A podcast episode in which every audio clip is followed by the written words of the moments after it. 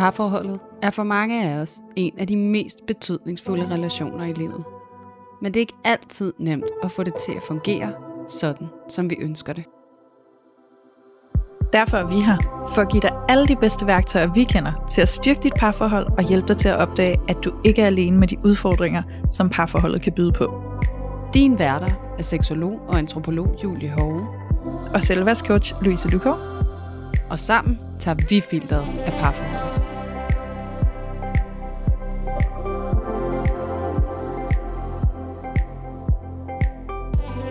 Hej alle sammen, og hjerteligt velkommen til Parforhold Uden Filter.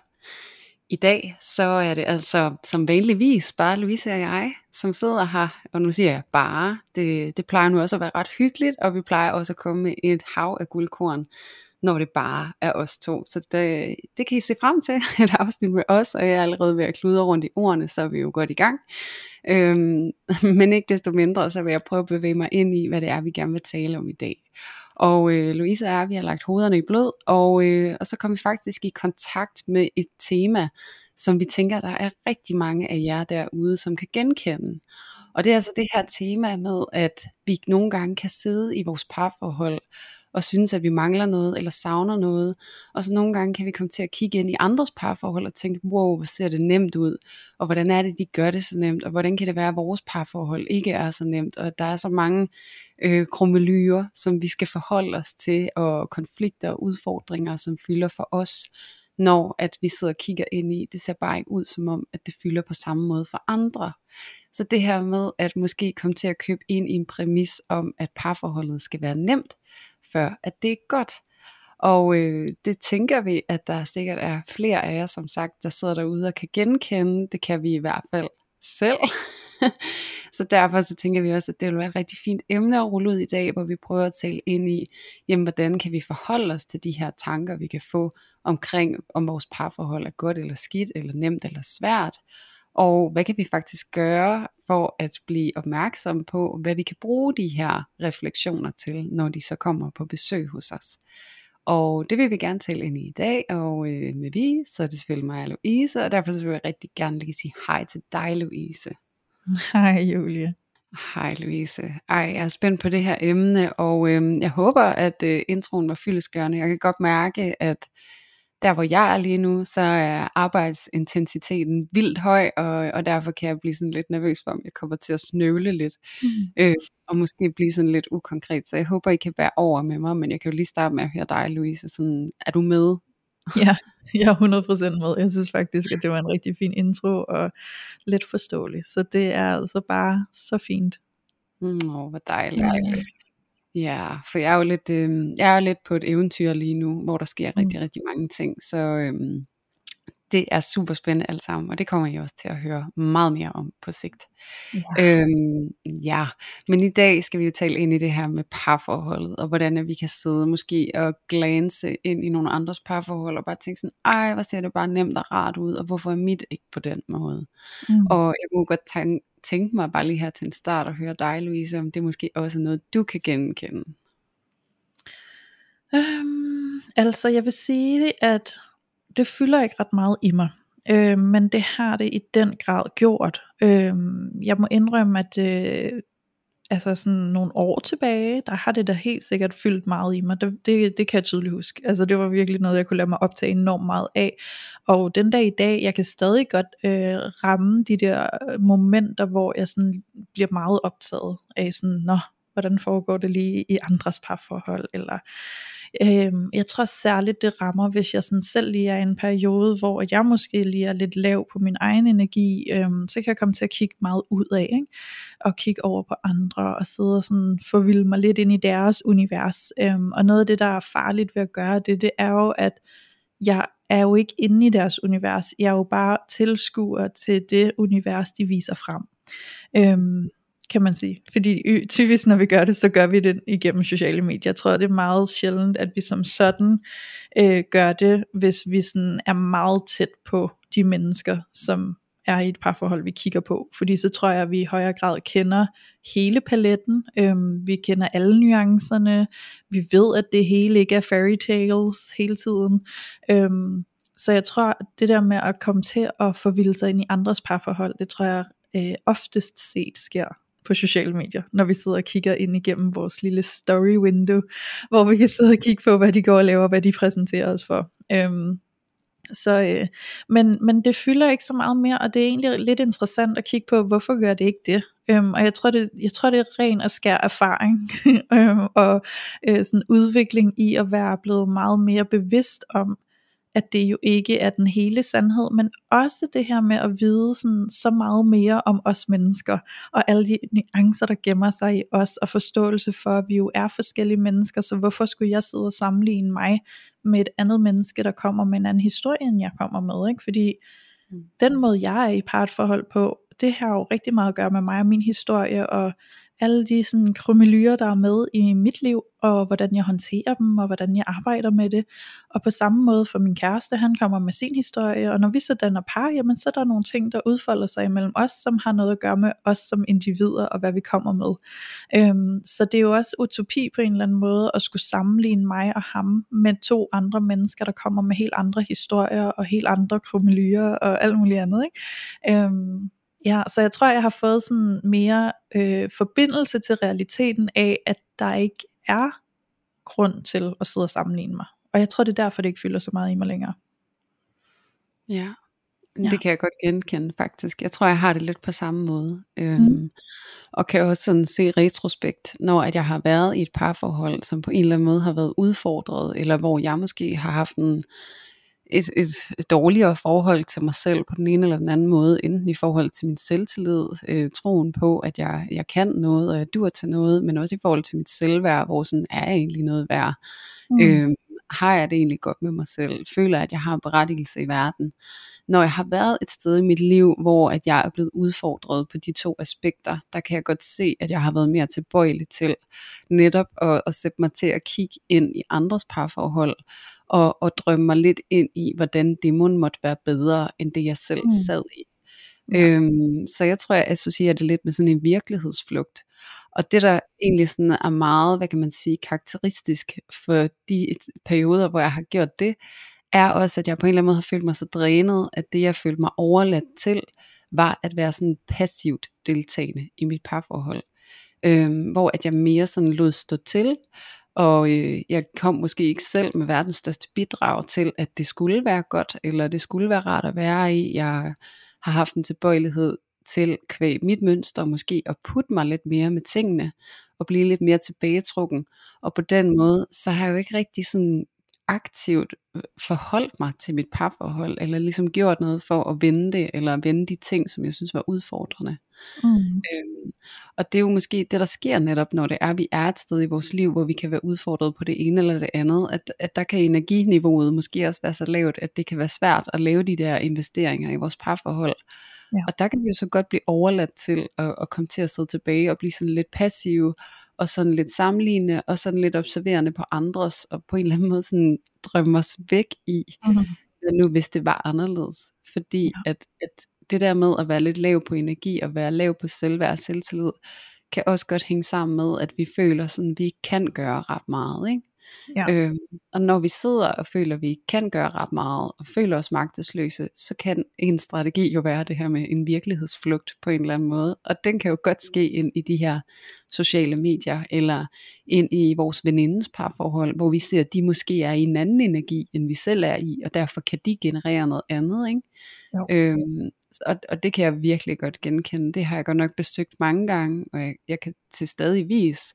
Øhm, også igen, Øh, jeg vil ikke sidde og pusse min glorie, men, men også der, hvor at jeg kan blive udfordret i mit parforhold, eller synes, at der er, en, der er noget, som er svært. Øh, mm. Der kan det også godt komme sådan en eskapisme på en eller anden måde, hvor jeg kunne sidde og drømme mig ind i, hvad nu hvis det var sådan her, hvad nu hvis det var sådan her, hvad nu hvis det var lidt mere som det her, ikke? Ja, jo. Og, og, og det er jo egentlig også for at påtale, at jeg tror, det er sådan en meget naturlig ting, mm-hmm. som vi gør.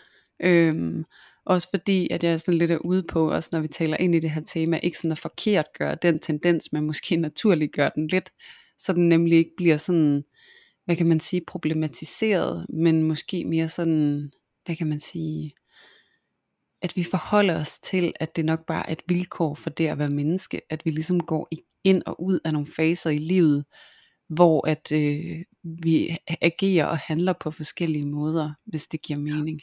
Ja, det giver så god mening, Julie. Der er så meget af det, du siger, som bare helt vildt fedt, at du gør. øhm, også fordi, altså, mm, ah, min hjerne, ikke? den laver bare popcorn nu, så jeg skal lige gribe.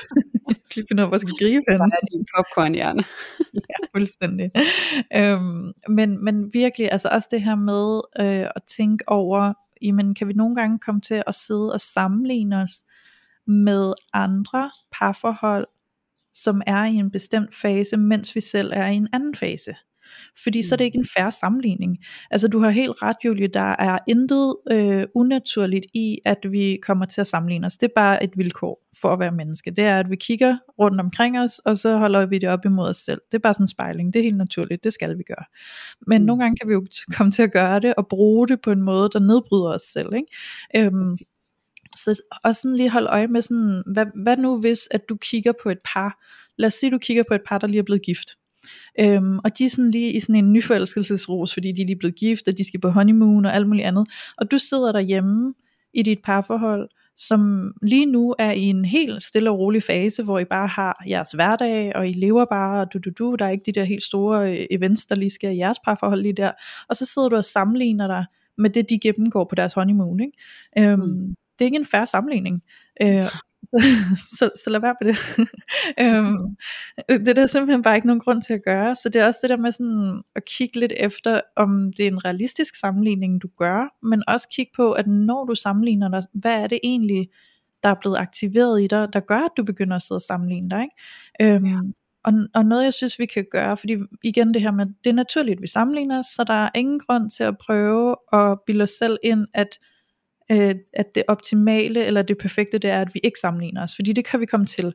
Men vi kan kigge efter, sådan, hvis vi har sådan en overdrevet tendens til det, så er der helt sikkert noget healing, vi kan lave med os selv, og vi kan vende fokus ind på vores eget parforhold og på os selv og alt det her, for ligesom ikke at, at ende i sådan en eller anden et sort hul af sammenligning hele tiden. Ikke? Øhm, men noget jeg egentlig også synes vi kan gøre, det er at bruge sammenligning til en inspirationskilde, frem for at være sådan en kilde til at sidde og føle os utilstrækkelige, eller føle det ikke er godt nok, eller hvorfor har jeg ikke det, og sådan sidde og komme ned i det der hul, hvor vi bare bliver sådan helt øv over det hele, og bare sådan bitre og utilfredse, og mm, ender helt ud der, hvor vi kan pege på vores partner og sige, hvorfor er du ikke mere sådan, for det vil altså være fedt for mig, ikke? Eller sådan, øhm. Præcis. Jeg tænker sådan, brug det som en kilde til inspiration, i stedet for ja. frustration. Ja, ja, den er god. Inspiration frem for frustration, helt sikkert, fordi vi kan jo kigge på, øh, når vi sidder der og kigger på et andet parforhold, og vi mærker den der længsel åh, oh, det de har, det gad jeg også godt. Hvad er det, de har, du godt gad? Prøv lige at gå lidt i kontakt med, hvad er det for en følelse, det vækker i dig, når du kigger på dem. Øhm, fordi det tror jeg nogle gange, at vi misser. Jeg tror nogle gange, vi misser at sådan blive ret sådan konkrete og komme i ordentlig kontakt med, hvad det egentlig er, vi sidder og længes efter, når vi sidder der og tænker, hvorfor er det ikke mig, og hvorfor er det ikke os, og hvorfor har vi det ikke sådan der. Så prøv lige at etablere, hvad er det for en følelse, du er i kontakt med der, som du længes efter at mærke, og så brug det som inspirationskilde til, hvordan kan jeg så vende hjem i mit eget parforhold, og hjem i mig selv, og så finde ud af, hvad er det, der skal til, for at jeg kan etablere og skabe noget mere af den følelse hjemme hos mig selv, og i mit parforhold. Ja, præcis. Lige præcis. Og det er det, der er så vigtigt. Ikke? Det er ikke sådan så meget, hvad det er for en følelse, vi er i kontakt med. Det er mere, hvad vi vælger at stille op med den på en eller anden ja. måde. Ikke? Jo. Øhm, og, og det er jo også tit, altså det der sker, når det er, og sådan, hvis vi skal tale den lidt ind i en anden kontekst, altså det her, når vi ser noget, øh, der opstår utroskab i en relation, mm. så er det jo også det der med, at det er ofte også et udtryk for, at der er et eller andet, der er missing i en relation på en eller anden måde. Ikke? Vi er kommet fra hinanden på en eller anden måde, og så begynder man ligesom at gå ud og så afsøge det der, der mangler et andet sted fordi det på nogen måde kan føles lidt nemmere, sådan fuldstændig øh, sådan kontraintuitivt, end det at gå hjem og så prøve at, at manifestere det i den relation, vi er i. Mm. Øhm, så det er jo også det der med, at man bliver ved med at vende tilbage til at se potentialet i sin egen relation, og være nysgerrig på, sådan, jamen, hvordan kan jeg prøve at manifestere det her i min nuværende relation, som jeg længes efter, Jamen, og så er det jo spørgsmålet, hvad er det egentlig, jeg længes efter? Jamen, der kan sammenligning jo faktisk være en gave, fordi at den netop kan give dig blik for det, som du længes efter. Ikke? Og Jo. det er rigtig, rigtig fint forebyggende arbejde at gøre, og ligesom en måde at arbejde omkring sit parforhold på, sådan at man er i udvikling med det, i stedet for at man måske netop kommer til så at drive sig selv ud af parforholdet, og måske ud i andre relationer, og eventuelt ender med sådan noget som utroskab, ikke? fordi Jo. at man ligesom kommer til at lave en søgen udad, i stedet for en søgen indad. Og det Mhm. synes jeg bare er sådan et vigtigt aspekt at få med ind i det, fordi det er faktisk tit og ofte noget af det, der ligesom ligger til bund, når det er, at vi vælger at lave de der brud i relationen. Det er jo simpelthen fordi, at vi netop kommer til at flytte fokus lidt det forkerte sted hen, fordi Mm. det kan føles super overvældende og uoverskueligt at skulle lave den forandring i vores eget parforhold. Ja. Og det er der jo en grund til, og det tror jeg også er vigtigt ligesom at påtale. Det er jo fordi, at vi ofte har været så i nogle dynamikker, hvor vi er blevet fastlåste i et eller andet, og når det er, vi føler os fastlåste, så kan vi ikke mærke det der potentiale for udvikling. Mm. Så, så det er det her med også at blive opmærksom på, hvad er det for nogle fastlåste mønstre, vi kan sidde fast i i vores relation, som vi skal, på en eller anden måde skal have løsnet op, sådan at det er, at vi kan implementere de her ting, som vi egentlig går længes efter. Ja. Og det er jo også det, du siger, Louise, det her med, at man har de her forskellige øh, personlighedsbundne udfordringer, som er aktuelle i den relation, vi er i. Og det er jo de her ting, vi også har talt om i andre afsnit med, hvad er det for en tilknytningsstil, vi har, hvad er det for nogle autoreaktioner, som vi har, hvad er det for nogle mønstre, som vi har, som vi bringer i spil. Og det er jo egentlig dem, som vi skal ned og arbejde med på en eller anden måde, sådan at vi kan få adgang til alle de her ting, som vi sidder og længes efter, når vi kigger ind i andres parforhold. Ja. Ja, helt sikkert. Og lige der, der tror jeg altså også, der er et øh, ret vigtigt keyword omkring utålmodighed. øhm, Oh, ja. jeg, tror, jeg tror nogle gange også, at et, et af de benspænd, der er til stede, det er den der utålmodighed, vi kan mærke, når vi kigger på nogen og tænker, jeg vil have det, I har. Øhm, og det skal være nu. og hvis det ikke er nu, så sætter jeg mig på min seng med mine arme over kors og muler. fordi mm, ej, det er fordi nogle gange kan vi jo godt komme til at gå i den der rolle, ikke? hvor vi sætter os der sådan, det er ikke fair, jeg vil have det sådan her, jeg vil have det nu, ikke? altså vi kan godt blive sådan nogle små børn nogle gange, der bare vil have vores vilje, ikke? Altså, og så er det også bare alle de andre skyld, at vi ikke har det sådan der, ikke? så det der med sådan også at være øh, sådan åben over for at sige, wow, det var en spejling, jeg fik af noget, jeg faktisk godt vil have, og øh, det at jeg godt vil have det, det er mit ansvar så at sørge for at sætte det i værk. Altså så er det mit ansvar at starte en proces, der kan skabe det for mig.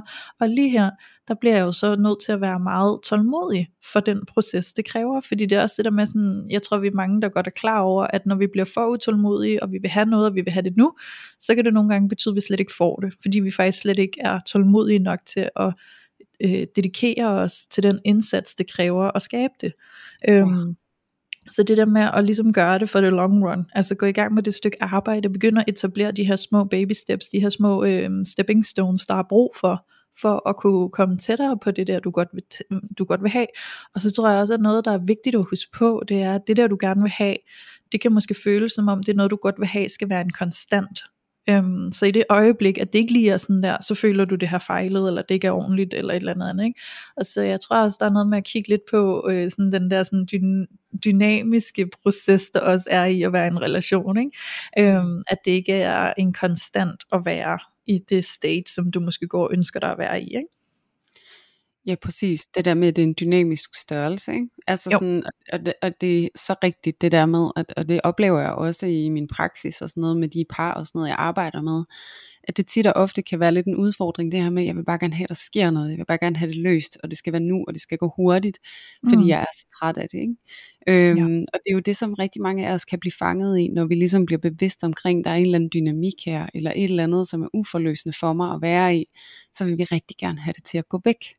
Ja. Og det er faktisk tit og ofte den her øh, forhibbelse på, at det skal gå væk, der gør, at det bliver hængende. Mm-hmm. Fordi vi kommer til at sætte så meget fokus på det, fordi Ja. vi så gerne vil have det til at gå væk, at vi på den måde kommer til at fastholde det. Så det er jo også en, en øvelse i at flytte et fokus.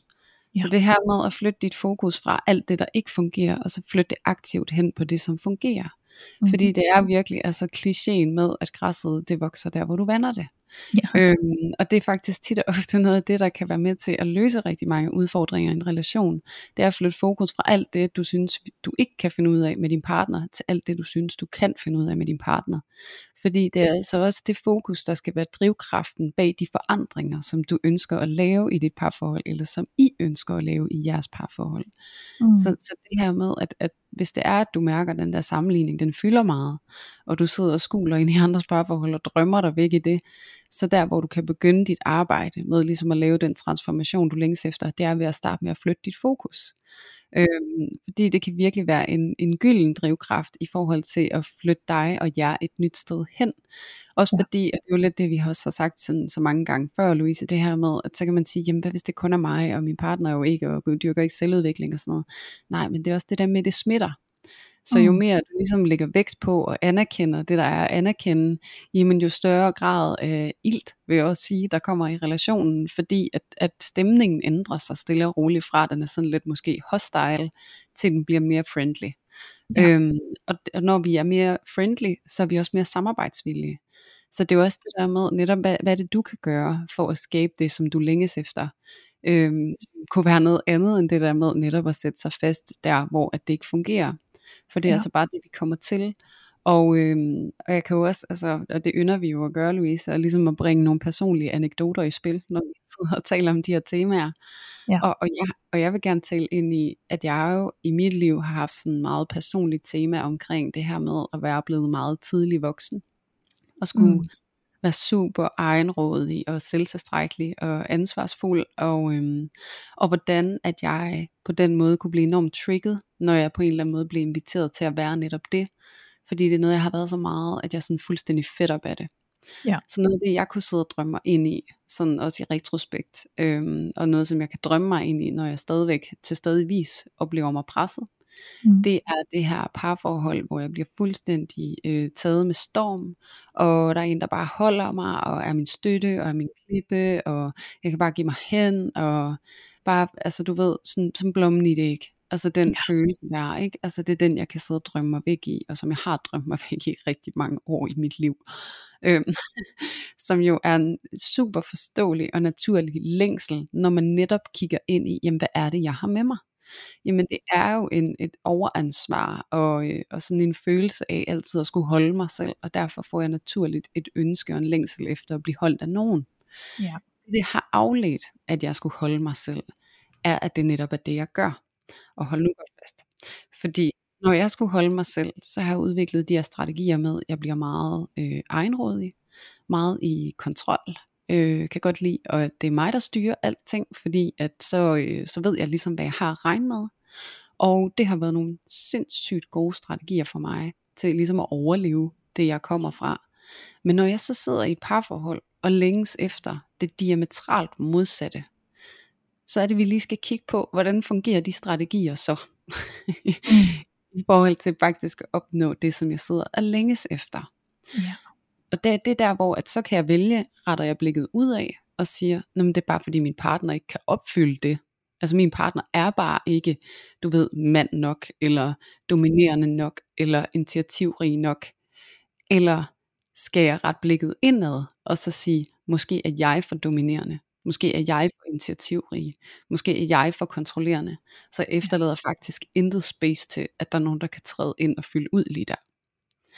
Og det er jo virkelig noget, som, som jeg har måttet arbejde med i forhold til at lære aktivt at give mig hen. Ja. Og være tillidsfuld. Og være åben. Og være let. Og være lejende. Mm. Det var nogle ting, som jeg ikke havde adgang til, da jeg voksede op. Og derfor så er det noget, jeg skal tillære mig. Ja. Men det jeg godt kunne tænke mig at lægge mærke til her, det er hvor jeg lægger fokuset. Er det på at min partner ikke giver mig mulighed for det med hans måde at være på? Eller er det at jeg ikke selv giver mig mulighed for det? Fordi jeg er så panisk angst for at gøre det. Fordi jeg har en erfaring med at det kan jeg ikke være Fordi så vælter det hele mm. Ja, så ja. det er det der skift der Som har været så gylden for mig Og det er ikke fordi jeg er der 100% Og det er igen for lige at anerkende tålmodighed Proces men, men det er mere et spørgsmål om, at det er en, en aktiv bevidsthed, jeg har, og et aktivt arbejde, jeg laver, ja. i forhold til at lige finde ud af, jamen, hvad er det lige, jeg har brug for at give slip i her, for at få adgang til noget af det, som jeg virkelig længes efter. Så det er det der med at, at få blik for, at nogle gange, så er det dig, der er tornen i dit eget øje på en eller anden måde. Ikke? Altså, Ja. og det, det er jo klassikeren, vi ser tornen i den andens øje, men ikke bjælken i vores eget. Ja. det det der med, hvordan vi lige får spændt ben for det, vi dybest set går længes efter, fordi vi er så modvillige på at lave om på de her strategier, fordi hele vores nervesystem er så overbevist om, at det er det, der skal til, Mm. for at vi Ja. overlever. Ikke? Så, så det her med, altså virkelig det kalder på, at man kigger indad. Virkelig. Ja, det gør det virkelig.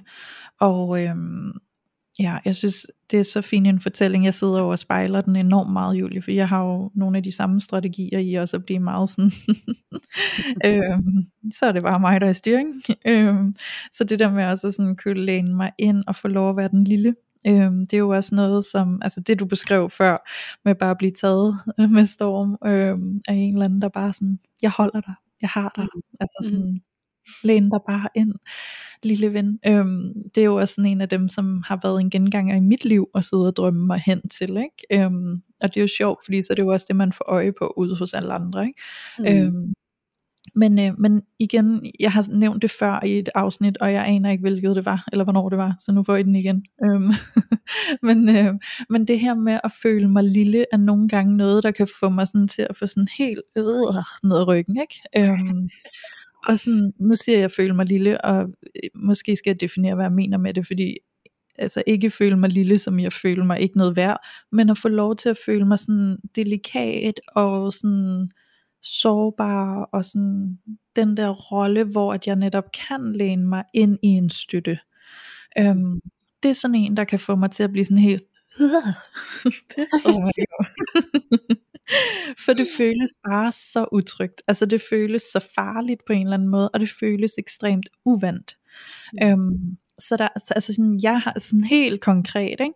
så foregår det på den måde, at hvis min kæreste, han øh, sætter sig, eller ligger sig i en position, hvor han sådan har armen om mig, eller sådan et eller andet, øh, sådan et meget klassisk billede øh, fra øh, film, eller whatever, hvor kvinden ligesom ligger sådan som den lille, eller hvad man skal sige, ikke?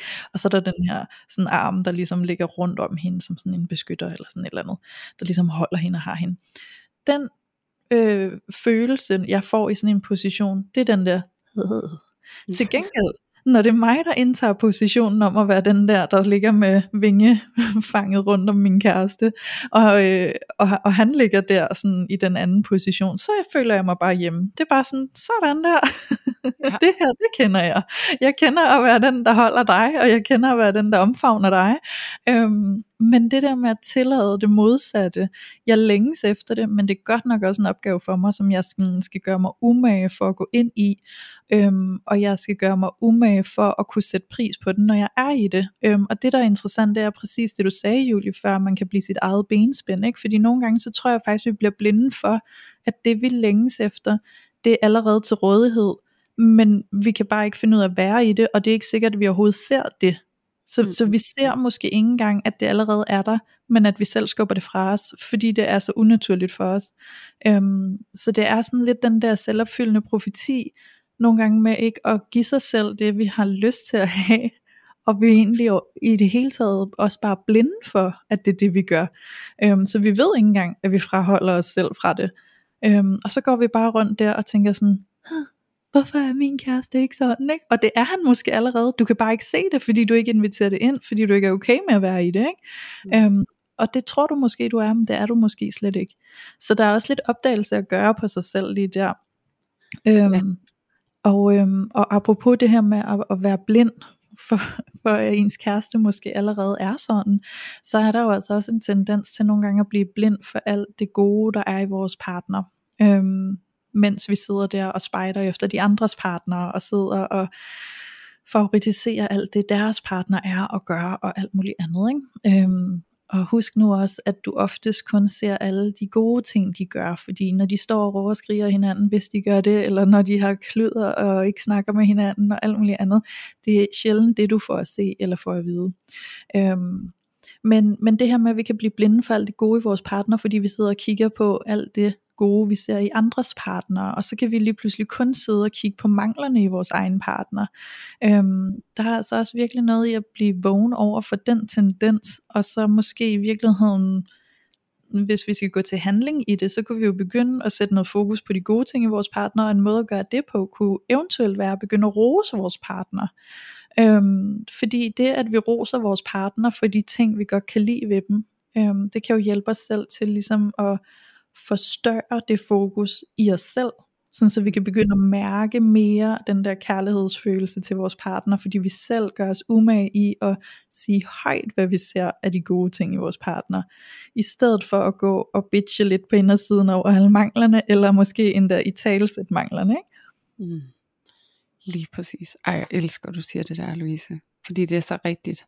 Det der med ja. virkelig sådan, at gå proaktivt til værks på en eller anden måde. Ikke? Altså sådan, nu vil jo. jeg gerne forandre noget kultur her i mit parforhold, som gør, at, at jeg sidder tilbage alt for ofte og føler mig uforløst. Ikke? Mm. Og det der med virkelig, hører jeg, det er jo sådan virkelig sådan et godt greb til selv at få arbejdshandskerne på, og så begynde at så skabe det, som vi går længes efter. Ikke? Jo, jo, jo. Og så tænker jeg, andet fint greb også er det her med, at, at hvis vi så ser, at vi er henfaldende til at sidde og drømme os ind i andres parforhold, og begynde at, sådan, at sidde og vurdere andres partnere, og hvordan de er bare helt fænomenale, så er det også rigtig fint netop at kigge ind i, jamen hvad er det for nogle egenskaber ved den her anden partner, som jeg sidder og, og bliver sådan, hvad kan man sige, hypnotiseret af. Hvad er det, jeg synes, der er så tiltalende ved det? Mm. Så begynde måske for jer selv at så skrive de egenskaber ned, ligesom hvad er det, jeg får øje på? Hvad er det, jeg sidder længes efter, som jeg forestiller mig, den her øh, mand eller kvinde besidder, eller noget andet. Ikke? Øhm, fordi det er også der, hvor vi kan begynde faktisk at få blik for, jamen øh, hvad er det måske netop, som vi ikke har så god adgang til i os selv. Også bare for at henlede samtalen tilbage på det, vi talte om, Louise, for at det giver en bedre forståelse af det her med, at jeg er egentlig god til at give mig selv hen. Fordi hvis jeg sidder og kigger på en mand og tænker, ej han er initiativrig, ej hvor er han bare sådan mandemand, eller hvad det er for nogle begreber, vi nogle gange kan trække op af hatten, ikke? Altså for at beskrive det, vi ser. Øhm, men hvis det er de her ting, som du sidder og skriver ned, så netop at være nysgerrig på, tegner der så et billede her? Altså er det sådan en, en overmand, der skal komme og tage dig med storm, øh, som er billedet for dig, eller er det måske en mand, som er langt mere følsom og i kontakt med sine følelser, og som virkelig sådan kan folde sig ud og være mere tydelig eller kommunikativ. Altså sådan prøv at se de her billeder, du kan få skabt på en eller anden måde, og så være nysgerrig på sådan, jamen hvordan inviterer jeg selv til det her? i ja. min partner? Hvordan inviterer jeg til, at han kan komme frem på den her måde? Så hvordan kan jeg måske prøve at agere og være lidt og handle lidt aktivt på anderledes måder, sådan at, at jeg kan skabe rum for, at det her det kan blomstre imellem os, ikke? Jo, altså, ja, altså det giver sygt god mening, for jeg sidder og tænker på, øhm, lad os sige, du godt vil have, at din partner skal være i bedre stand til ligesom at kunne sætte ord på sine følelser, og måske sådan møde dig kommunikativt på et lidt mere bevidst plan. Øhm, så tror jeg, det er vigtigt, at vi får øje på, hvad er egentlig årsagen til, at vores partner ikke kan det på nuværende tidspunkt. Øhm, det kan der jo være rigtig mange grunde til, jeg tror det er ret vigtigt at få hele paletten med, sådan, så vi tager hele sådan, altså alle nuancerne i betragtning, sådan, så vi ikke bare sådan får dømt dem på et eller andet overfladisk plan. Men et plan kunne jo godt være, at hvis du er sindssygt god til det, så kan det være, at du får overrumplet din partner med at gøre det, sådan, så de slet ikke får et rum til at, at forsøge at de slet ikke får et rum til at øve sig på at gøre det, fordi de bliver måske intimideret af dig, eller føler sig utrygge i det, eller øh, nervøse for, om de overhovedet kan sådan tilfredsstille dig med det, du vil have af dem, eller sådan et eller andet i den stil. Øhm, så, så altså jeg tror også virkelig, der er noget at kigge på der, i forhold til, at nogle gange, så kan vores partner jo egentlig have en ret stor interesse i at tilfredsstille os, men den måde, de så forsøger at gøre det på, det er måske ved at sådan føje på en eller anden måde. Ikke? Altså sådan, mm. når man så gør jeg det, jeg tror, du vil have af mig, i stedet for at gøre det, jeg egentlig har på hjertet. Øhm, og det du måske længes efter, det er, at din partner gør det, de har på hjertet. Så hvordan kan du også skabe et rum imellem jer, hvor din partner kan få lov til at blomstre, og kan få lov til at folde sig lidt ud. Øhm, måske er der brug for, at du giver lidt mere rum til det, Øhm, jeg ved i hvert fald for mig selv, altså det er jo, nu, alt det jeg siger lige nu, øh, kommer jo som inspiration fra mine egne erfaringer. Øhm, jeg ved, min kæreste han har nogle gange sagt til mig, skat, indimellem, når du sætter ord på dine følelser, og når du forklarer alle de der ting, som du siger om at være menneske og alt muligt, så siger han sådan, jeg kan godt høre, du siger noget, og jeg kan også godt høre de ord, der kommer ud af din mund, men forstår det ikke. Altså det er simpelthen, altså jeg forstår det simpelthen ikke. Det er som om du taler et fremmedsprog. Jeg forstår slet ikke noget, men jeg kan mærke på dig, at du vil have et eller andet af mig. Eller sådan, jeg kan mærke, at du sådan forventer, at jeg nu skal kunne møde dig på det der plan, og gå ned i mine følelser på samme måde, du kan. Og, og så bliver han helt sådan, uh, det ved jeg ikke. Og så ender det jo typisk med, at han så bare prøver en lille smule, eller så prøver han bare at dodge, ikke? Øhm, og, øh, og det er jo sådan nogle ting, som vi har skulle få øje på, at det, at det faktisk er det, der sker. Fordi tit, når jeg har stået der, så har jeg måske været sådan lidt, øhm, bare sådan her for nylig, der måtte jeg sige til min kæreste, sådan, jeg blev ked af, det, ked af det over et eller andet. Og så kunne jeg godt mærke, at det der med, at han, sådan, han spørger faktisk ind til sådan, hvad sker der, hvorfor blev du nu ked af det? Øhm, og det er jo faktisk øh, rigtig rart, at han gør det, men samtidig så bliver jeg grebet i sådan, åh, hvor har jeg egentlig bare lyst til bare at kunne være ked af det, mm. og så bare blive støttet i at være ked af det, og bare kunne læne mig ind i en favn og bare blive trøstet. Men det jeg oplever, at jeg tit gør, det er, at så påtager jeg mig den her rolle, hvor jamen, nu skal jeg så til at forklare, hvorfor jeg bliver ked af det, og jeg skal til at forklare hele dynamikken, der gik forud for, at jeg blev ked af det, og så kommer jeg jo i den her meget ansvarsfulde bærende rolle, ikke? altså nu bærer jeg det hele, jeg bærer situationen, og må tilsidesætte den der lille pige ked af det, der egentlig gerne bare vil rummes og holdes, fordi nu skal jeg lige sådan skabe overblik på det hele, og forklare det hele, og du du du du du. Øhm, og det måtte jeg jo så fortælle ham, og gøre opmærksom på, at det er sådan, jeg har det. Og så kunne han jo som modstykke fortælle, hvad der sker ind i ham, og fortælle lidt om, at at han er bare ikke sådan helt tryg i det der med, når der er kederlighed på spil, fordi han kommer lidt et sted fra, hvor han har været klar til at gå til kamp, hvis der er en eller anden form for kederlighed, der opstår, og sådan, uh, hvad sker der nu, hvorfor bliver du ked af det, og har noget med mig at gøre, og så, skal vi, nu, så er jeg kampklar ikke? Mm. Øhm, så det er det der med, nogle gange egentlig at få lidt blik for, hvad er det egentlig, som der spænder ben, og så få sat ord på det, sådan, så vi kan begynde at måske åbne for nogle nye roller, og give plads til noget af det, vi egentlig går længes efter. Ja, præcis. Ja, det er mening.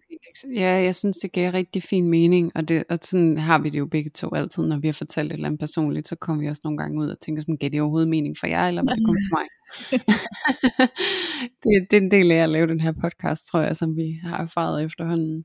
Ja. Men jo, det giver super duper god mening, fordi det er også det der med, at man, altså på en eller anden måde, så sidder jeg jo og tænker, at kunsten i lige præcis det der, øh, og hvis der sidder der nogen derude og lytter med, som kan genkende det, det er måske også nogle gange, når man ikke er midt i ked af heden, øhm, men når man måske er et fint sted med hinanden til at sætte ord på, der hvor jeg bliver ked af det, mm. jeg kan mærke, at jeg får sådan en tilbøjelighed til, at, at jeg skal forklare mig, eller jeg skal redegøre, og jeg skal analysere, og jeg skal hjælpe dig i, at jeg er ked af det. Ja. Det er faktisk ikke det, jeg har brug for. Jeg har mm-hmm. faktisk brug for, når jeg er ked af det, at, at det er sådan her, at du er omkring mig. Det vil være mm. rart for mig. Det vil, det vil virkelig være dejligt. Hvordan lyder det for dig? Hvordan vil det være for dig? Ikke? Altså sådan det der med, at det er sådan en, en netop aktiv kommunikation omkring, hvordan er det vi er sammen, og hvad er det jeg længes efter, fordi det er også der vi giver hinanden en chance. Øhm, og det er jo når vi ikke har de der samtaler, at jeg ser, at vi for ofte kommer til så ligesom at tjekke ud af relationen, og prøve at sidde og tjekke ind over i andre relationer, for mm. ligesom at forestille os, men det må de kunne finde ud af derovre, eller det ser ud som om, det kan de bare, og det må være meget bedre. Men det der med lige at netop kigge tilbage og få blik for, har vi været tydelige omkring, mm. hvordan vi gerne vil mødes der, hvor vi bliver sårbare, eksempelvis. Ja. Så jeg synes, det er et vildt godt eksempel, Louise. Øhm, og virkelig, virkelig værdifuldt også for dem, der lytter med, at, at det ligesom er den her øhm, måde, vi vil lidt vælge at være i det på, og måske den her autoreaktion, vi har, når vi rammer ind i det, mm. som gør, at det kan blive svært imellem os. Og det er jo der, hvor vi skal skrue på en eller anden måde. Ja. Og så vil jeg også sige, altså sådan, jeg kan virkelig genkende det, Louise. Jeg kan virkelig, virkelig genkende mm. det der. Ja.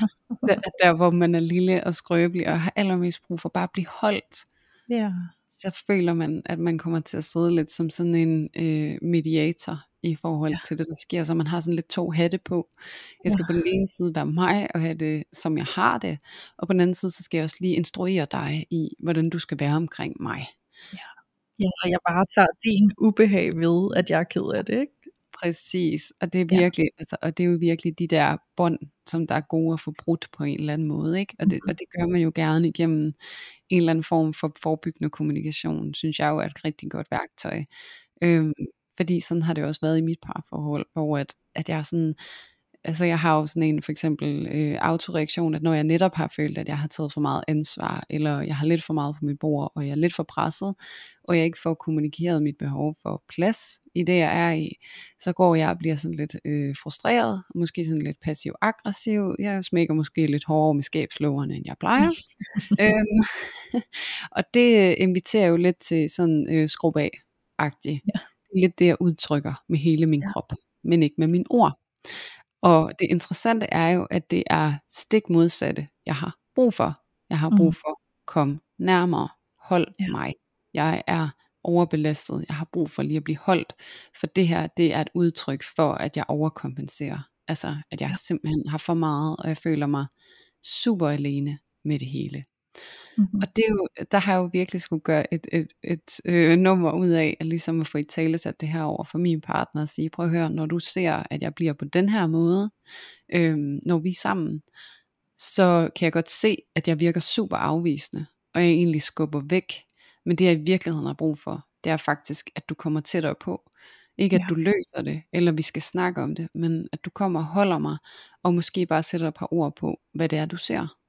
Ja. Øhm, og jeg kan huske, at jeg havde en episode, hvor min kæreste han kom en dag her for ikke så længe siden, og jeg står og har det på den der måde der, som mm-hmm. jeg har, hvor skabslåren lige får et ekstra nyk, ikke? når de skal lukkes.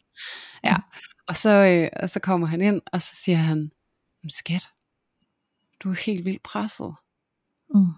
Ja, Ja, jeg er så, så. Og så gik han over og krammede mig, og så over lille putte. Ja, jeg synes det er lidt meget lige nu. Ja, det kan jeg godt forstå, siger han så, ikke? Og så blev det sådan en situation, i stedet for at han går væk, fordi han tænker sådan, okay, hende der, hun er godt nok on fire på den ufede måde, ikke? Det kan ja. jeg ikke. Der, hende skal jeg sgu ikke i nærheden af. Ikke? Nej, øhm, ja, og hvor det egentlig blev utrolig helende for mig, og sådan, det lettede fuldstændig, at jeg sådan lige fik noget omsorg der. Men ja. det er jo så gylden for ham, at han ved, at det ikke er sådan en øh, fuck off adfærd, jeg har, men sådan en hold mig, fordi jeg er på kæmpe overarbejde lige nu. Ja. Øhm, og fordi det er jo det, og det er jo det, at vi har haft en samtale, der giver adgang til, at vi kan møde hinanden der og ja. at jeg så kan få netop den oplevelse, som jeg kan længes efter, at blive holdt, og blive mm. støttet, og ligesom at blive omfavnet, der ja. hvor jeg er allermindst.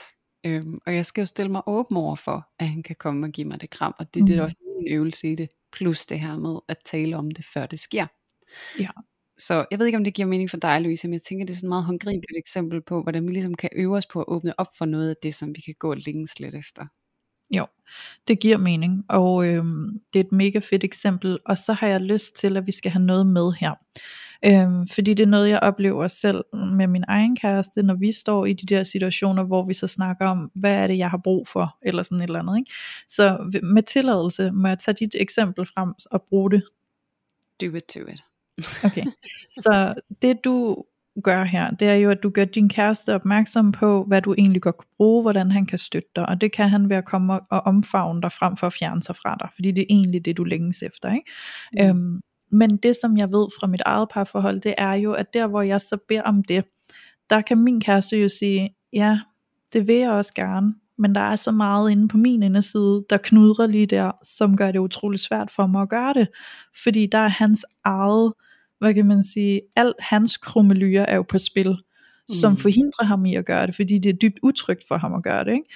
Så der kan godt opstå den her sådan, hvad så egentlig fair? Er det fair, at, at din kæreste skal gribe dig der, eller er det fair, at du selv er ansvarlig for at ikke gå ind i det mønster, hvor du smækker med skabslåger.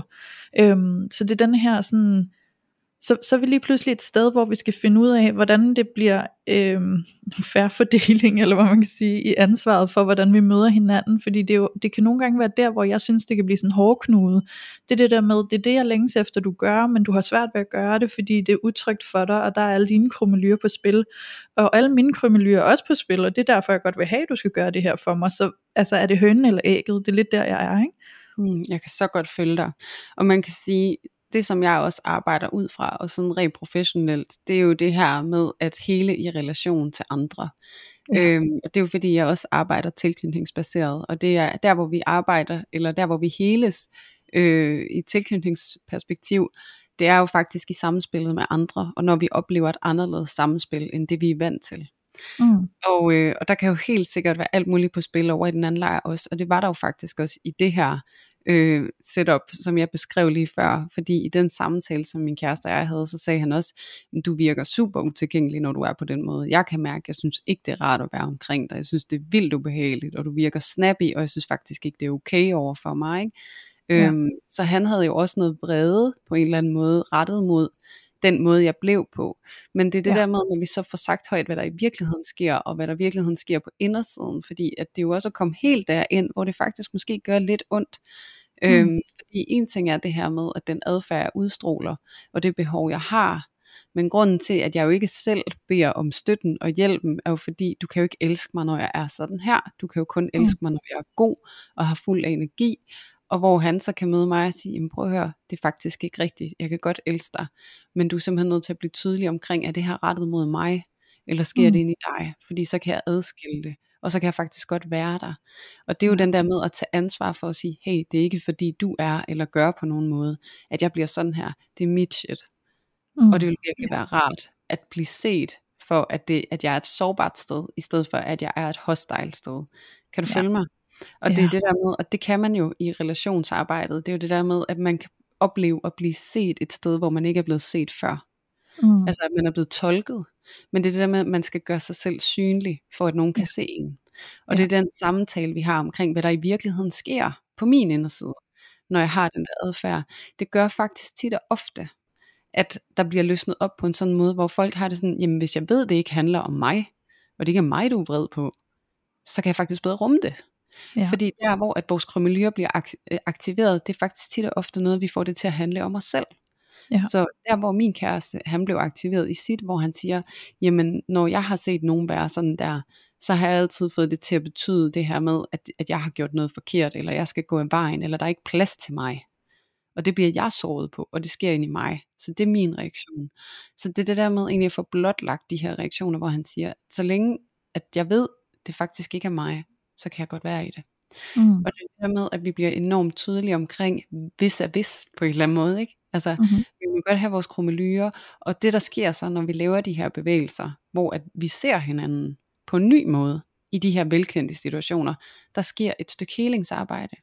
Og det interessante er jo så, at efterfølgende, når jeg har haft en, et tilsvarende, hvad kan man sige, stemning inde i mig, og haft, øh, hvad kan man sige, adgang til den samme adfærd, hvor jeg smækker lidt med lungerne, så har det slet ikke været lige så kraftigt.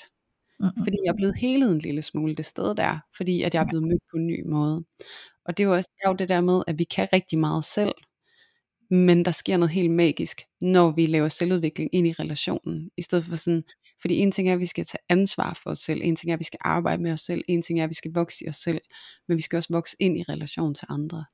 Ja. Og, og der arbejder jeg jo meget ud fra den præmis om, jamen det kræver det der eksponeringsarbejde, hvor vi begge to også at han erfarer, når han kommer til mig, at jeg ikke øh, flipper ud på ham, og bekræfter mm-hmm. ham at det er ham, der er en idiot, og det er derfor, jeg er sådan her, ikke? For jeg har det nem. så det, ja. men det, det, det, det, er den, det er den distance, vi skal gå hver især, for så prøve at mødes et sted og gøre noget nyt, ikke? Jo. Og det kan se ud på rigtig mange måder, men det er super individuelt. Men, ja, men det er så værdifuldt at blive helet der. Fordi at basically kan man sige, det som børn har brug for, det er at blive set og anerkendt. Jeg ser dig. Jeg kan mm. godt se, at det er svært for dig lige nu. Ikke? Og jo. det der med, at man giver faktisk lidt hinanden den oplevelse. Altså ja. det der patch up. Og, og, det, og det kan vi vokse af. Og det kan vi give hinanden gensidigt øh, hver vej. Og ja. det kan vi bedre, når vi ved, at, det, at vi ikke, du ved, er øhm, årsagen til, at den anden er i kontakt med noget. Kan du følge mig? Giver det mening? Ja, det gør det, og det er jo også fordi, det jeg selv oplever, der heler, det er jo netop det der. Og øhm, tit er det jo, det vi finder frem til, det er jo, at så indimellem, så har det noget at gøre med, at så går vi lidt på skift, ikke? Så er det måske mig, der lige giver mig lidt, og så er det den anden gang, så er det ham, der giver sig lidt, ikke? Mm. Fordi det der tit sker, nu siger du det der med, så længe han ved, at det ikke handler om ham, men nogle gange handler det jo reelt set om ham. Øhm, så nogle gange er det jo faktisk øh, noget med og om vores partner, der har aktiveret noget inde i os selv, fordi det minder om et eller andet. Øhm, og på den måde, så kan vi jo komme til at stå og aktivere hinanden. Øhm, sådan så vi er i et loop sammen, fordi vi er i gang med at aktivere hinanden. Og der kan det være en utrolig svært at vurdere, hvem er det så, der skal tage ansvar her, ikke? Altså sådan, hvem skal gå forrest, hvem skal give det der kram, som den anden har brug for, fordi hvad hvis min partner synes, det er ganske utrygt at gå hen og give mig en krammer i den tilstand, han er i, men en krammer er det, jeg har brug for, for at mærke heling og sådan noget, ikke? så det kan hurtigt blive sådan lidt den der svære balancegang, øhm, og jeg tror det som, som jeg i hvert fald erfarer og oplever selv, det er, at så går vi nogle gange lidt på skift, øhm, mm. og, og nogle gange handler det også bare lige om, at i situationerne, så kan det være, at den ene bare lige har en my mere overskud, end den anden har. Mm. Og så er det den med en my mere overskud, der ligesom tager skridtet og gør det der, som det kræver. Det der, hvor vi lige strækker os en lille smule for helingens skyld, for at møde hinanden i det sårbare, for ligesom at gøre det, vi godt ved, situationen har brug for, og på en eller anden måde formår at sådan rumme de svære og utrygge følelser, der følger med i at gøre det. Øhm, eksempelvis for nyligt sidste uge, tror jeg, øhm, så havde vi haft en snak, og det havde været ukomfortabelt for min kæreste. Det er det her med, det er det undvigende, afvisende, det ængstlige og alt det der, øh, der kan komme i spil. Øhm, og så, så da vi har sådan afrundet vores snak, så der kan jeg godt mærke på ham, hvilken tilstand han er i, og samtidig så ved han udmærket også godt, at noget jeg synes kunne være rart, inden han skulle til at gå lige bagefter, han skulle ud, øhm, det ville faktisk lige være for en krammer, ikke? Og han er villig nok, men han er helt stiv. Altså sådan, han er helt stiv nede i kroppen, han er helt sådan, okay, så lad os kramme. øhm, og det er jo mega sødt, ikke? Og det er det der med sådan også at vide øh, inde i mig, det der med sådan, det er okay, at det sådan, det foregår, fordi man kunne også godt stille sig og blive øh, sur og utilfreds over sådan, så kram dog ordentligt, eller sådan et eller andet, ikke? Men, men det er også det der med at tillade, ikke at skulle tvinge nogen sådan helt ud, i de der sådan zoner, hvor det bliver så ubehageligt, at det bliver sådan helt grænseoverskridende. Ikke? Men det der med sådan, så kan vi mødes i et lidt akavet kram, men det er okay, fordi det jeg tager med mig, det er villigheden til at mødes. Ja, præcis. Ej, hvor er ja. det fint beskrevet, fordi netop det der med, at man også giver sig lidt for relationen på en eller anden måde, ikke? At, at det er den, vi begge to har i fokus. Øhm, ja. Hvor vi prøver at komme lidt ud af den der overoptagethed af vores egen offerrolle på en eller anden måde, ikke? Jo. Det er jo virkelig, virkelig noget, man kan øve sig rigtig, rigtig meget på. Og ja. jeg tror altid, man altså gang på gang vil falde tilbage i en offerrolle i et eller andet format i ens liv. Så, så det er jo ikke ja. sådan noget, jeg tror, man undgår fuldt ud. Øhm, og heller ikke forbudt. Det er jo bare Nej. det der med, at vi skal slå telt op og bo der, ikke? Ja, ja præcis. Fordi ja. jeg synes også, der er blevet sådan lidt sådan en retorik omkring, at, at øh, vil du være et offer, og du skal ikke mm. være et mm. offer, og hvor jeg var sådan, nej, det er vi sgu alle sammen en gang imellem. Ja, og det er helt normalt. Det er. Ja, det er helt normalt. Det er også en del af at være menneske. Ikke? Det er det der med nogle gange at komme til at klassificere nogle ting i os mennesker som værende dårligt eller forbudt, eller det skal vi helst ikke være og sådan noget. Ikke? Altså, nogle gange tror jeg så virkelig bare, at vi skal huske, at det hele er jo velkommen, men det er jo bare det der med nogle gange, sådan, hvis det er en offerrolle eksempelvis, der kommer til at spænde ben for, at vi overhovedet kan møde hinanden og komme til at udvikle lidt på vores relation, så skal vi måske bare lige holde øje med, om vi måske har siddet i den lidt for længe, til hvad godt er, ikke? Præcis, og det er det der med, jeg synes det er så fint sagt, det der med, sådan, du må gerne være i en offerrolle, men lad være med at tage ophold i den. Lad være med ja. at flytte ind i den. Ja. Øhm, fordi det også, det kan stresse nogle gange, når vi sidder og får en følelse af, at det må vi aldrig være. Og så kan vi komme til at udskamme os selv, hvis det er, at vi oplever, at vi lige pludselig er det. Og så mm. hjælper vi ikke nogen på vej. Altså det er ligesom at prøve at trække i en blomst for at få den til at gro. Så der det, så det hjælper ikke. Ja, det er det. Så tillad lige os selv at gå i en offerrolle. Og jeg har egentlig også lige lyst til at vende tilbage til den, det, det rigtig fine scenarie, du bragte op i forhold til, til det møde, du havde haft med din kæreste. Mm. Fordi jeg tænker, at, at nu har jo også altså sådan en eller anden grad af, af god kommunikation mellem jer, og sådan at tale igennem de her ting, og arbejde igennem de her ting. Men ja. nogle gange, så kan det jo også være sådan, at man måske slet ikke engang er begyndt at tale om det øh, mm. med sin partner. Man sidder sådan et sted, hvor det sådan, vi skulle ikke vant til at snakke om tingene. Øh, ja. Og der kan det måske være fint det her med nogle gange at øve sig på at ventilere lidt et andet sted. Så hvis mm-hmm. du mærker, at du er mega vred og mega frustreret, så, øh, så håber jeg virkelig for alle jer derude, at I som minimum har en god ven eller veninde, øh, som I kan ringe til, og øh, lige få lov til at kaste op, og at den her ven i den anden ende, ikke er ude på, og så bare øh, give dig ret i din offerrolle, køb ind i din offerrolle, investere i den, og øh, lad dig flytte ind i den, men faktisk øh, er ude på at berolige dig, og støtte dig, og høre dig, og se dig. Fordi mm. nogle gange, når vi sådan lige har fået ventileret det værste, så kan vi altså også meget bedre vende tilbage, og så være konstruktive, og fokusere på at manifestere det, vi gerne vil have i vores relation. Ja. Øhm, fordi det er nogle gange der, hvor at filmen faktisk knækker, det er det der med, når vi kun har hinanden, så skal vi også kun kaste op på hinanden. Og hvis ikke du har en ven eller en veninde, som kan være den øh, støtte for dig, så øh, få en udefra, en terapeut eller en coach, eller hvad det kunne være, ikke? Som, mm. som kan rumme det der, og som ikke er ude på at, at stikke en kæp i hjulet for dig og din partner. Ja. Øhm, fordi det er så naturligt, at der er nogle ting, vi skal heles i, øhm, og som kan være svære at hele ind i en relation. Øhm, og jeg har også lyst til at knytte en kommentar, at, at det der også sker for mig og min partner, det er jo også, at vi går også i parterapi, altså og får støtte til at, at få øje på, at vi ikke er imod hinanden, men vi er imod et mønster. Ja. Så jeg er ikke imod ham, han er ikke imod mig, men vi har hver vores mønstre, og så har vi et fælles mønster.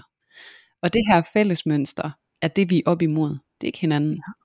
Vi skal støtte hinanden, og vi er på hold sammen, og så har vi et mønster, som kan tage os nogle gange, og så skal vi finde ud af, hvordan vi kommer ud af det. Og det er jo også fordi, vi har fået nogle konkrete værktøjer og redskaber til, hvordan vi håndterer vores mønster, og vi kan genkende det og se, hvornår det sker, øhm, er jo altså en kæmpe hjælp til at hele ind i den her relation. Så det er jo også bare en invitation til, til jer derude, der måske tænker sådan, wow, det er en mundfuld at skulle sætte alt det der i gang selv, og være så selvrensagende, og jamen, så fundet hjælp. For det er der altså heller ikke nogen skam i. Det, det er så fint og øh, super ansvarligt og super hensigtsmæssigt tit og ofte, og så gå den vej og få noget støtte udefra. Mm, ja, helt enig.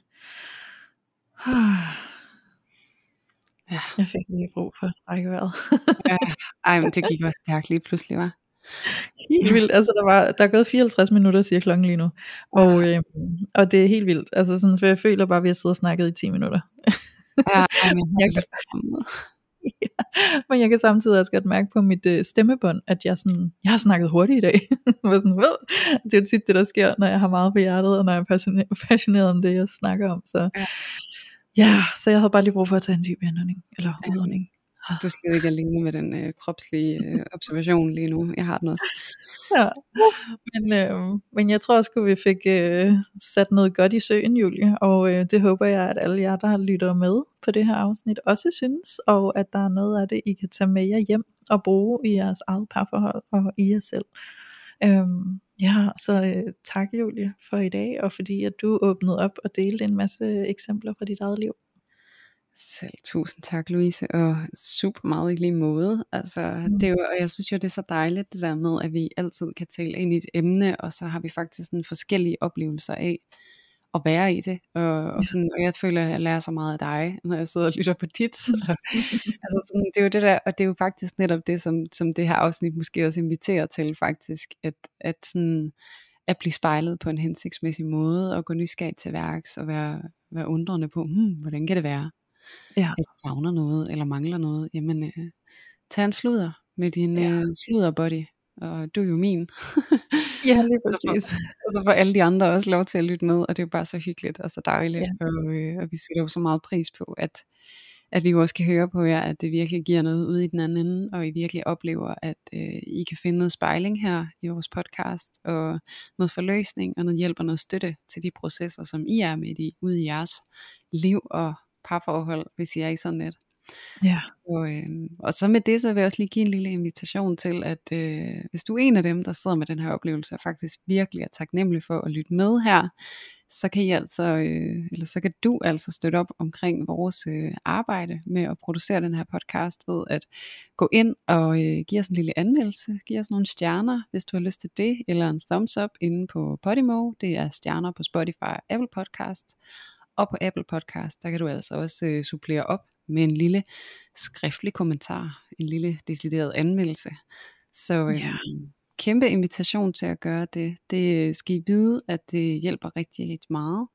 Så øh, tak til alle jer, der allerede har gjort det, og tak til dig, som sidder lige nu og tænker, ved du hvad, det gør jeg sgu lige. Ja, Ja, lige præcis. Så det er altså det, som I kan give os, og det, som vi også gerne vil give jer, ud over det her, vi gør i podcasten, det er et fællesskab.